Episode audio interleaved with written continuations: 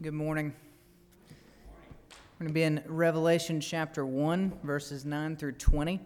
Uh, it's good to be back with you. I think this is our uh, my third time visiting, second time coming and filling in for Dave, and uh, I can just tell you that it, it's a really sweet place to visit uh, being here. When we walk in, we sense the Spirit at work.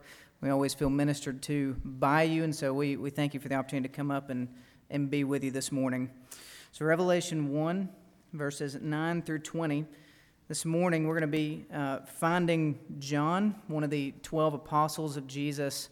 We find him in exile on the island of Patmos, uh, and he's there because he was preaching the gospel of Jesus. And when we find John, we find him in obviously difficult circumstances, being in exile. And yet, despite that, we find him uh, in the Spirit on the Lord's day. So, despite his circumstances, we find John worshiping and praying. So, let's pick up in verse 9. Says this I, John, your brother and partner in the tribulation, and the kingdom and the patient endurance that are in Jesus was on the island called Patmos on account of the word of God and the testimony of Jesus. I was in the Spirit on the Lord's day, and I heard behind me a, a voice like a trumpet saying, Write what you see in a book and send it to the seven churches to Ephesus and to Smyrna and to Pergamum and to Thyatira and to Sardis and to Philadelphia and to Laodicea. Then I turned to see the voice that was speaking to me. And on turning, I saw seven golden lampstands, and in the midst of the seven lampstands, one like a son of man, clothed with a long robe and with a golden sash around his chest. The hairs of his head were white like wool, like snow. His eyes were like a flame of fire, his feet like burnished bronze refined in a furnace, and his voice was like the roar of many waters. In his right hand he held seven stars and from his mouth came a sharp two edged sword, and his face was shining like the sun at full strength. And when I saw him, I fell at his feet as though dead. But he laid his right hand on me, saying, Fear not. I am the first and the last, and the living one. I died, and behold, I am alive forevermore. I have the keys of death and Hades. Write therefore the things that you have seen, those that are, and those that are to take place after this. As for the mystery of the seven stars that you saw in my right hand and the seven golden lampstands, the seven stars are the angels of the seven churches, and the seven lampstands are the seven churches.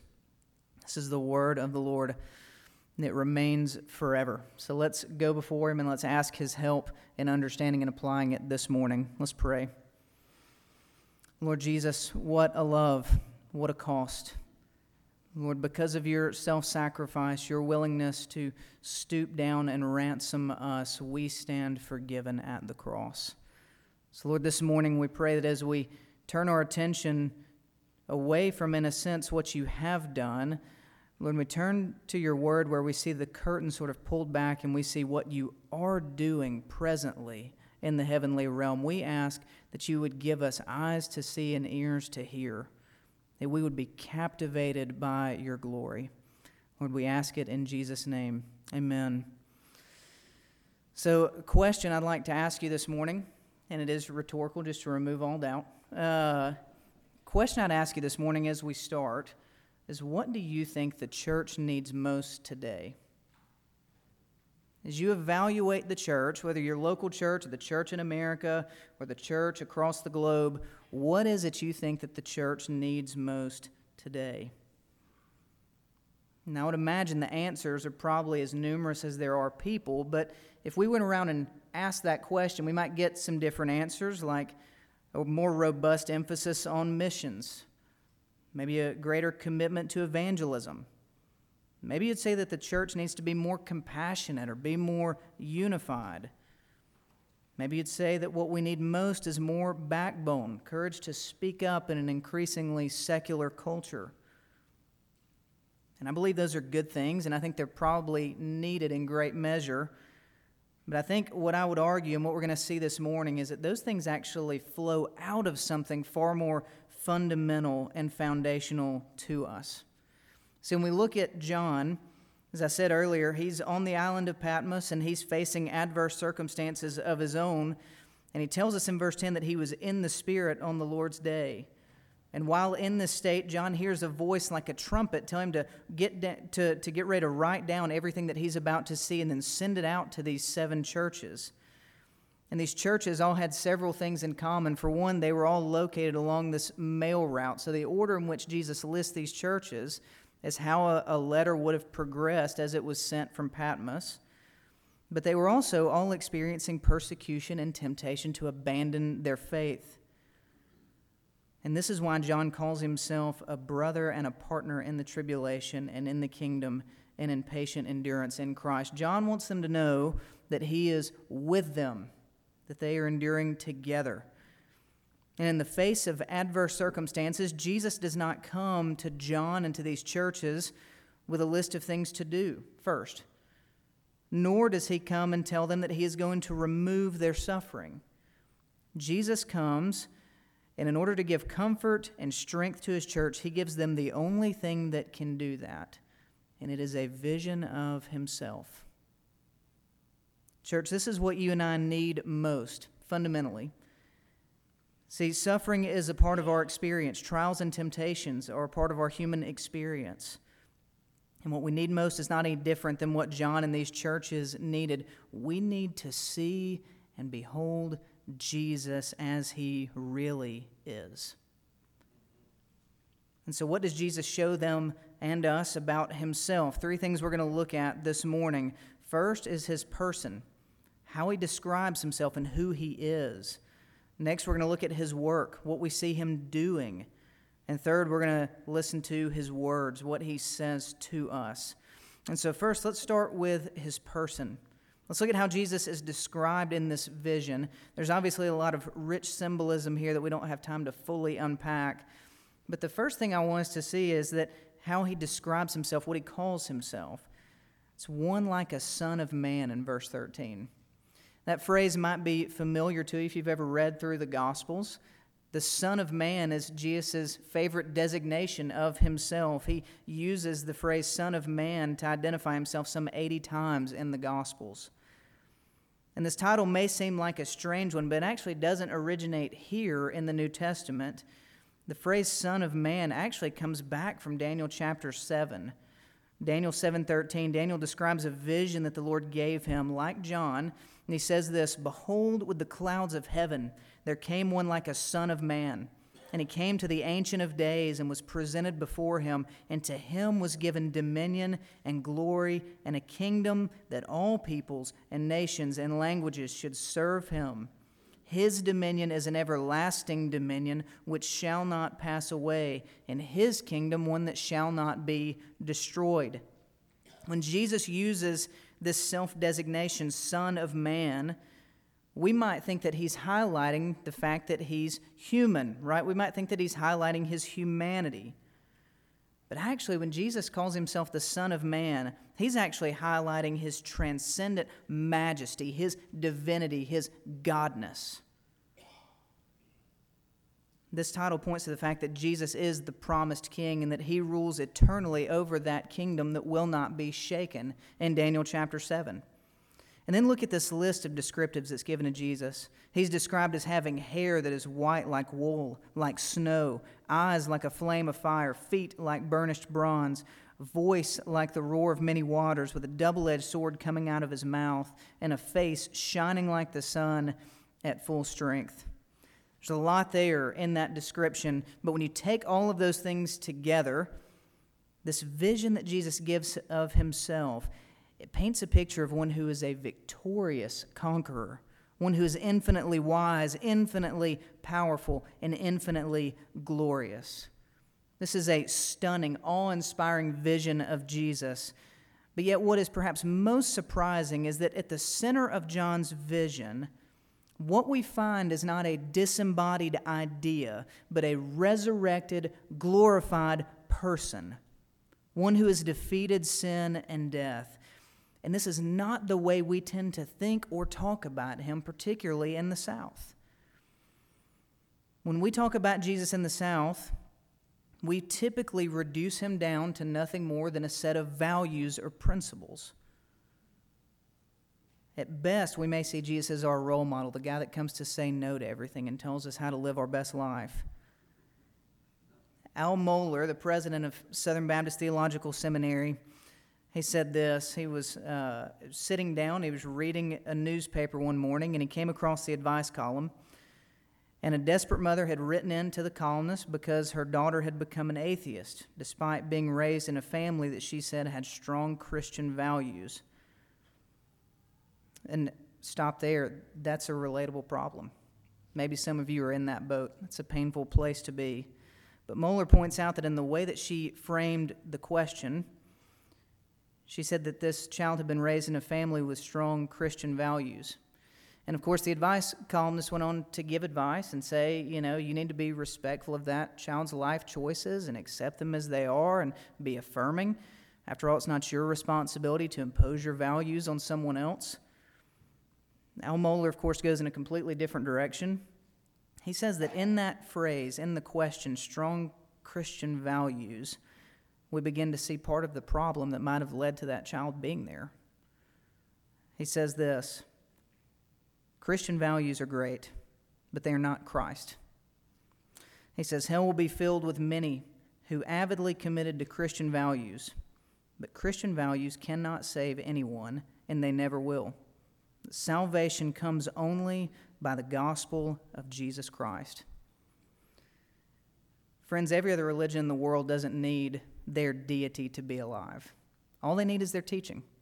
They need some good phrases that would go great in a fortune cookie that tells them how to live life. But apart from a resurrected, reigning, glorious Jesus, there is no Christianity. If Jesus is alive, we have nothing to offer that's any better than any other religion in the world. Our religion centers on a person, and he is far more than life advice. He's far more than Christian values. He is far more than a role model. He is the one promised in Daniel 10 that wouldn't merely come and offer salvation, but one who would embody that salvation and accomplish it for his people. Christian values are great, but they cannot save Friends, if we want to see those that we love receive salvation, then we cannot simply point them to a Christian worldview and to Christian rules. We must point them to Christ. Jesus is the gospel. Jesus alone can save, and He alone can offer the comfort and strength that we need to endure. Second thing Jesus shows us about Himself is His work. So we've looked at His person, who He is. Now I want to see the work that He's doing. John begins his description of Jesus in verse 13 by telling us that the Son of Man is standing in the midst of seven golden lampstands. And in verse 20, just to remove the confusion, the lampstands, he tells us, represent the seven churches. And like everything in Revelation, the number seven is symbolic. Seven represents completeness, fullness, or perfection. And so when John tells us that Jesus is standing in the midst of these seven churches, what he's really telling us is that Jesus stands in the midst of every church in all places at all times. So, who are the congregations, repre- or why are the congregations represented by lampstands then? What's the purpose in that symbolism? Because lampstands uphold that which gives light. Jesus said this in Matthew 5 14 through 16. Jesus said, You are the light of the world. You, the church, are the light of the world. A city located on a hill cannot be hidden. People do not light a lamp and put it under a basket, but on a lampstand, and it gives light to all the house.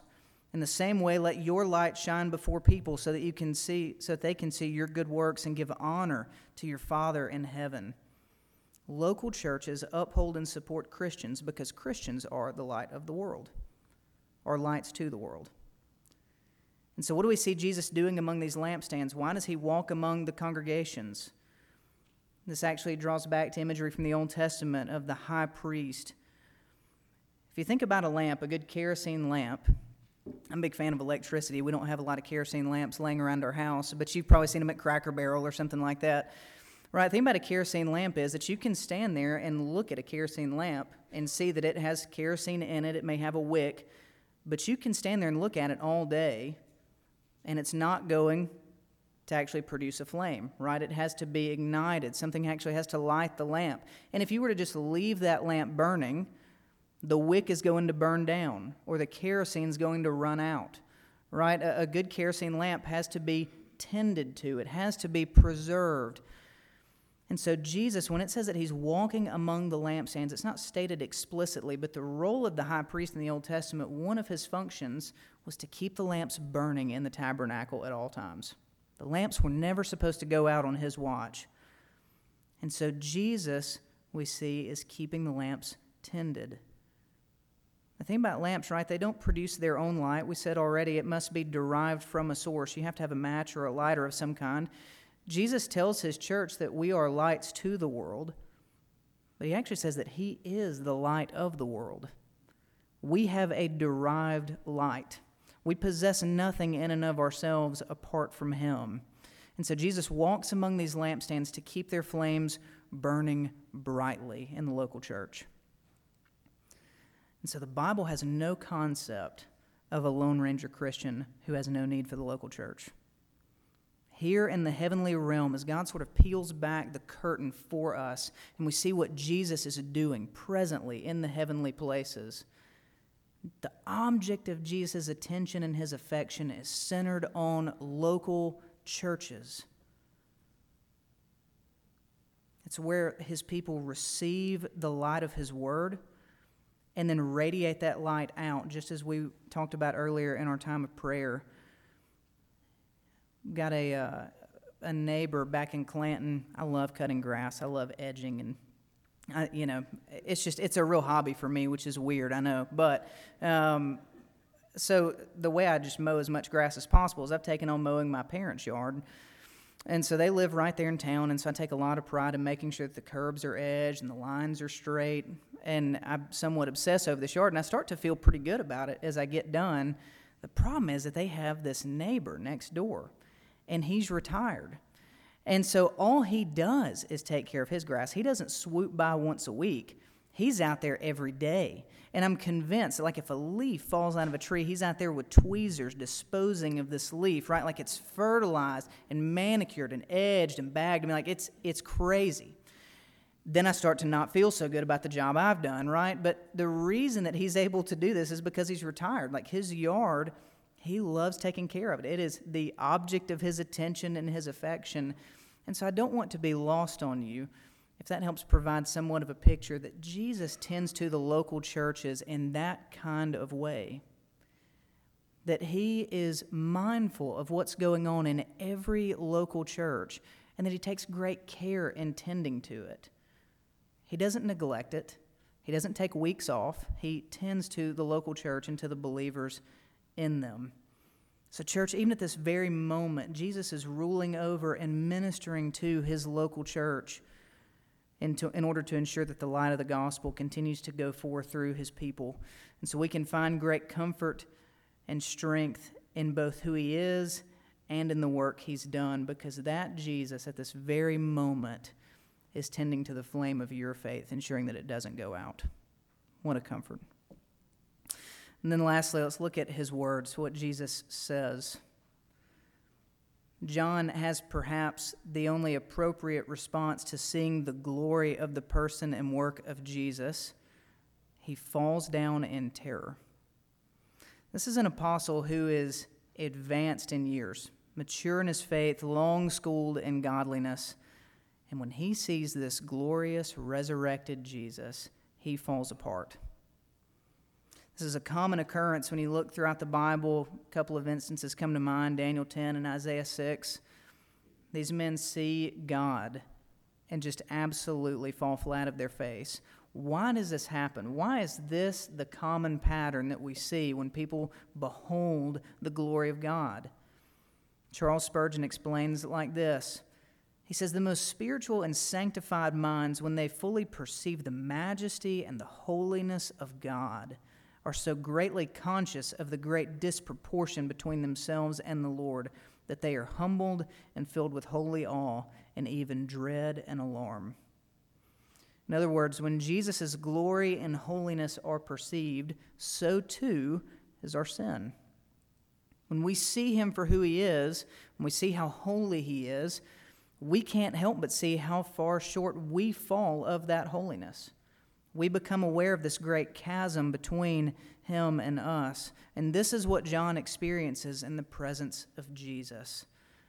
And I don't know what you might expect Jesus to come and say to John, but in verses 17 and 18, Jesus comes and draws near to John, and he lays his right hand on him, and we hear him speak for the first time. And what does Jesus say to this terrified man? Fear not.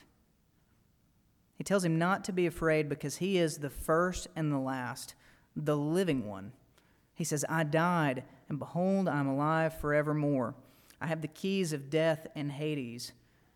John feels the reality of his sin, and Jesus comes and offers him an assurance that he came and was resurrected to forgive sinners like John.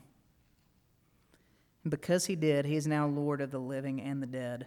In this moment, John experiences the true paradox of Christianity that the one who is supremely terrifying is also supremely comforting. Friends, fear of the Lord and comfort from the Lord go hand in hand. Why do we so often feel so little comfort and strength in the Christian life? I would speculate that it's because the Jesus we worship is far too small. We not only diminish Jesus in the South by reducing him to a set of principles, there's another common way that we sort of whittle Jesus down to a size that we like. One of my favorite pastors to listen to is a guy named Ray Ortlund up in Nashville. And he said in a sermon one time, almost prophetically, that the greatest threat to the church in America is not the government or a secular society, it is the bobblehead Jesus Jr. that we created and worship. We've taken this glorious reigning king and we have whittled him down to someone who waits at our beck and call, someone who's more concerned with our comfort than our holiness and someone who, strangely enough, never disagrees with us. Friend, no such version of Jesus exists. The Bible knows no such Jesus. That Jesus is an idol that our hearts create. And so, if the Jesus you worship is not big enough to terrify you, then I can promise you he will also not be big enough to comfort you. And this is not a foreign concept to us. If I had to ask you who you were most afraid of growing up, you would probably say your dad. And, I, and if I ask you who made you feel the safest, you would probably also say your dad. At least I hope you can say that. I know it's not true of everybody. But I knew growing up, and I have a really good father, but I knew growing up that my dad could absolutely snap me like a twig for back talking my mom, right? But I also knew that same dad, with all his strength and wisdom, was also going to protect me at all cost. This idea of someone being terrifying and safe go hand in hand. And so Jesus and the fear of him does not stand in opposition to our peace. It actually is the beginning of true peace. When this glorious Jesus speaks gospel comforts to us, we can take him at his word because he alone can say to us, Your sins are forgiven, fear not. And so, just a question and an exhortation as we close. First, I would ask you this Has your heart ever laid eyes on Jesus in such a way that it revealed your sin to you? Have you ever seen him in such a way that you were simultaneously terrified and comforted? Have you seen him in such a way that you became painfully aware of your sinfulness? Perhaps you've spent your whole life thinking that you and Jesus had something sort of worked out and that he was a, a set of good principles to live by. You've seen him as your buddy. If that is you, my prayer is that you would see Jesus as he truly is, as he presents himself. That your sin would become clear and that your response to that would not be despair. It wouldn't be the response of Adam and Eve to go and sew fig leaves, but that we would respond by throwing ourselves at Jesus for mercy because he is the one who died and was resurrected. And second, to those of you in Christ, I would exhort you to look to Jesus and to ask him for an expanded view. In his book, Prince Caspian, C.S. Lewis describes a scene where sweet Lucy returns to Narnia to see Aslan. And when she saw him again, she said, Aslan, you're bigger. And he says, That is because you are older, little one. And she said, Not because you are. And he said, I'm not. But every year you grow, you will find me bigger. That, friends, is the Christian life. With every passing day, as we grow, as the Lord deepens our roots, we will actually see Jesus to be more glorious, larger, more terrifying, and more comforting than we did before. He is the Holy One in our midst, the one who is mighty to save, the one who will never leave us nor forsake us. In this, may we find strength and comfort to endure as we all look to Christ. Let's pray. Lord Jesus, we thank you for who you are. Lord, will you forgive us for the idolatrous, puny version of you that we have created in our hearts? Lord, I pray that you would take the blinders off, that by your word and the power of your spirit, we would see you as you are, the one worthy of fear, the one who alone can comfort, the one who alone can forgive. Lord, as we turn our attention to your table, Lord, you invite us here and tell us that this is a, a, foretaste of the banquet feast that awaits all who have trusted in you. Lord, I pray that as we taste the bread and drink the juice, that our hearts would be stirred, that we would be comforted, and Lord, that we would love you more today than we did yesterday and the day before. We ask it in Jesus' name. Amen.